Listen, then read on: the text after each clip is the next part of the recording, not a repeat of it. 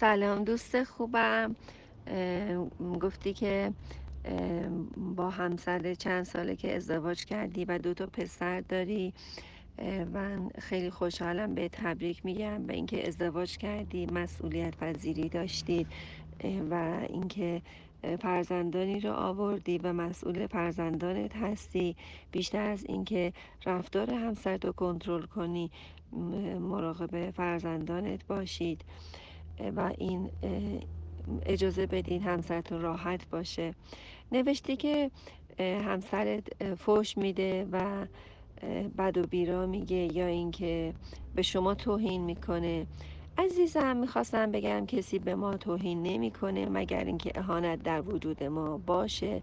من فکر می‌کنم از کودکی در اهانت در وجود شما بوده.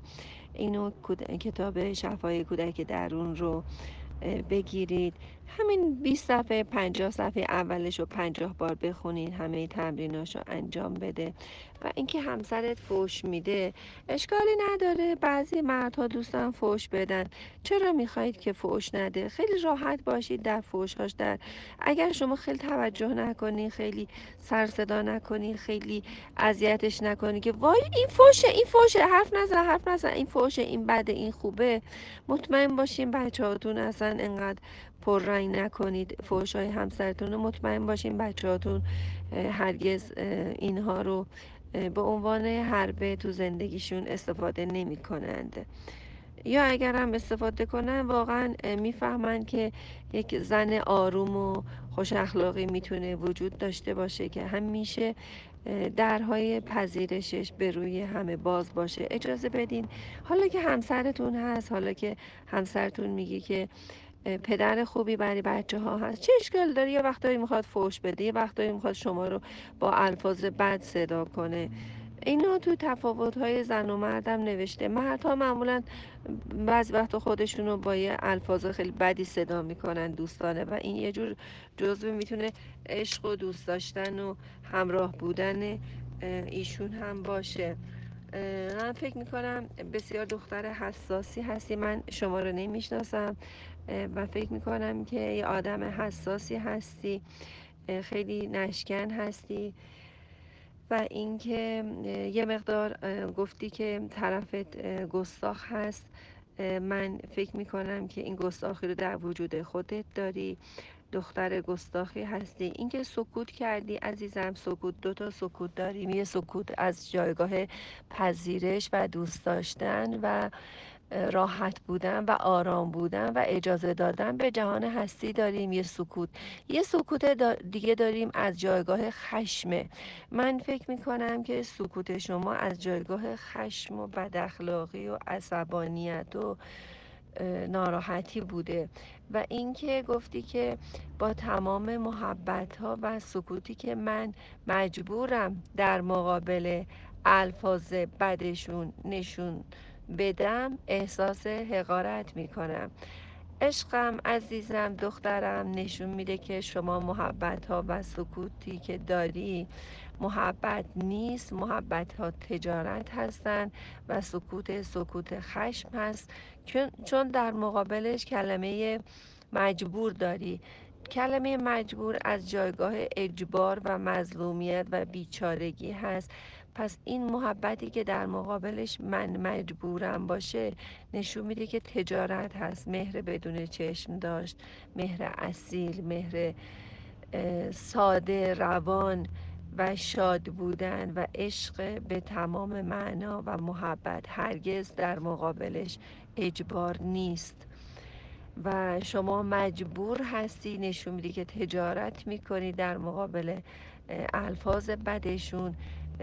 این محبتی هم که نشون بدی محبت نیست. چون در مقابلش باز احساس حقارت می‌کنی. برای اینکه شما حقارت در وجودتون هست. دخترم من یه تمرینی به شما میدم. بنویس من گستاخ هستم من گستاخ هستم من گستاخ هستم.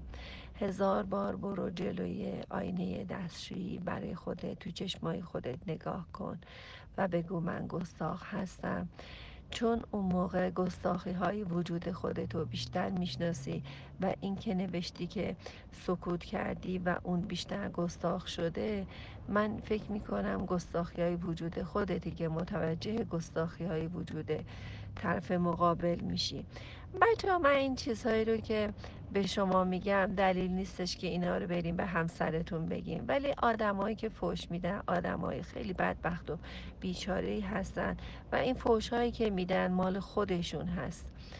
این فوش هایی که به شما میده و الفاظ بعدی که شما رو صدا می‌کنه متاسفانه می‌خوام بگم مال خودشه ولی خواهش می‌کنم اینو اصلا اصلا بهش ابدا ابدا بهش نگو.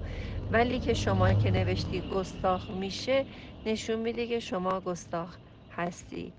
چون این مال شما هست و اون فوش ها مال خودشه.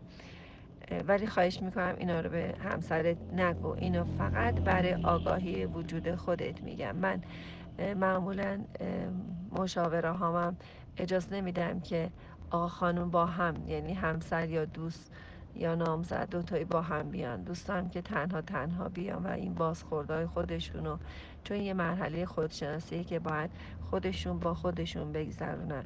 اونایی که دوتایی با هم می‌خوان برن مشاوره فکر می‌کنم مشاور مثلا قاضیه می‌خواد رأی بده که کی حق داره کی حق نداره. بچه هیچ کدوم از ما حق نداریم در جهان هستی جهان هستی مال خداوند متعال هست و هیچ کس حق و حقوقی نداریم و همه حق دارن که به ما فوش بدن و ما حق داریم که راحت و آروم زندگی کنیم. و مسئولیت خوب ما اینه که وقتی یکی فوش میده خیلی راحت اجازه بدیم میدون رو باز بذاریم. بذاریم آدما هر جور که دوست دارن باشن.